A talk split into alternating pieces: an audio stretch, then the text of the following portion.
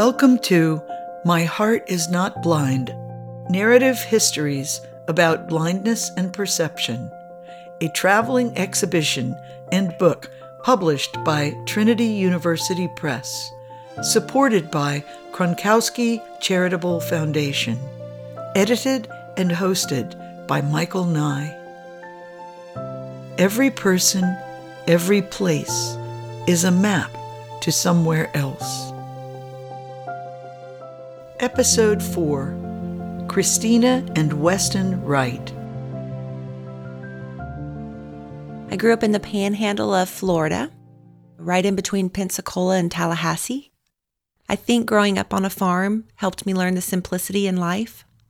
In the way you become happy with what you have, you don't yearn for more. My pregnancy with Weston was my second pregnancy. It was an exciting time of our life. And when my delivery began, I remember having my makeup perfect because I wanted him to feel that I was beautiful.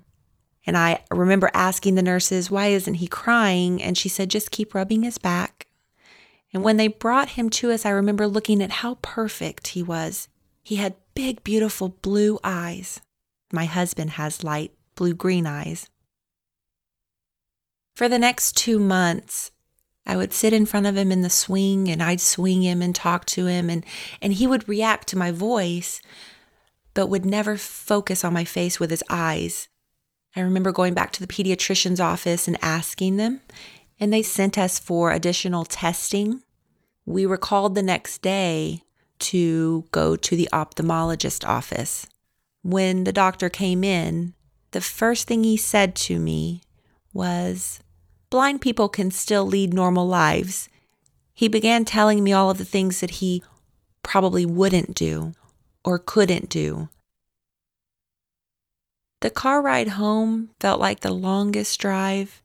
I remember just sobbing in the back seat.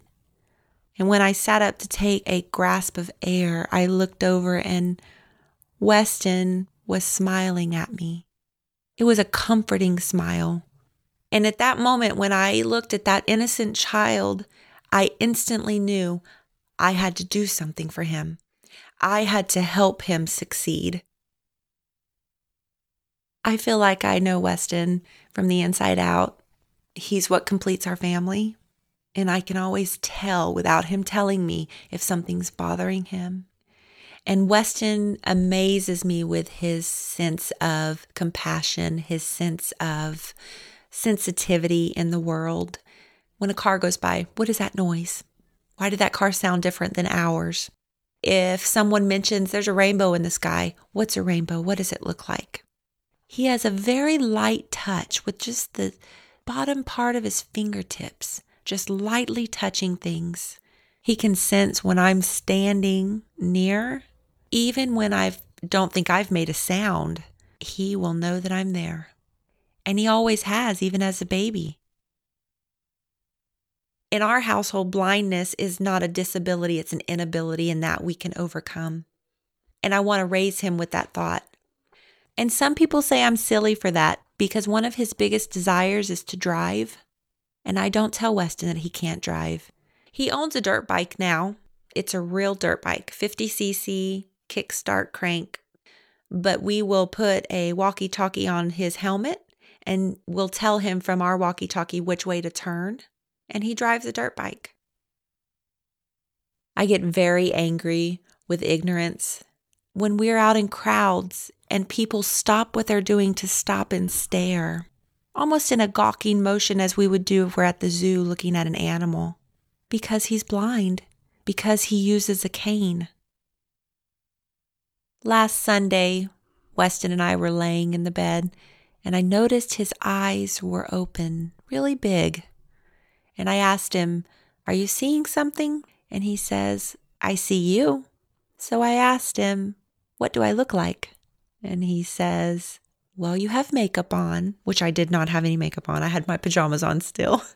And he said, And you're Mexican.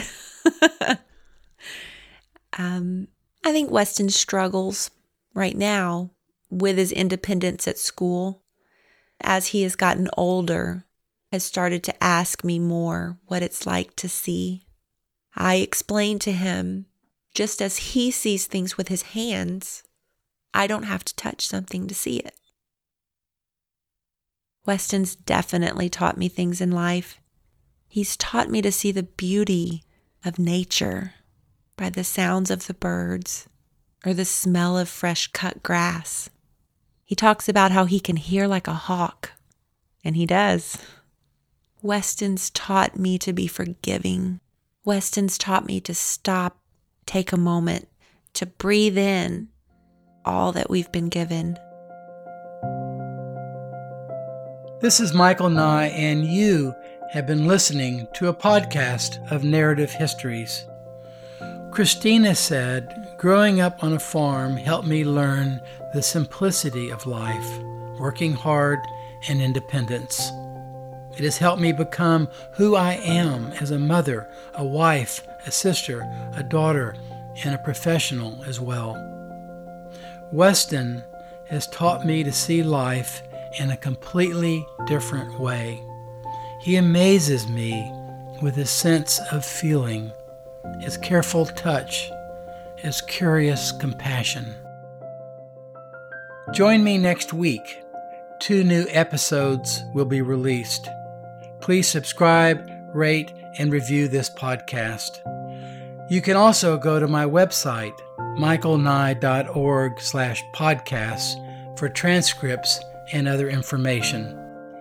There are so many ways, different ways, to experience moments to their fullest. Thank you for listening.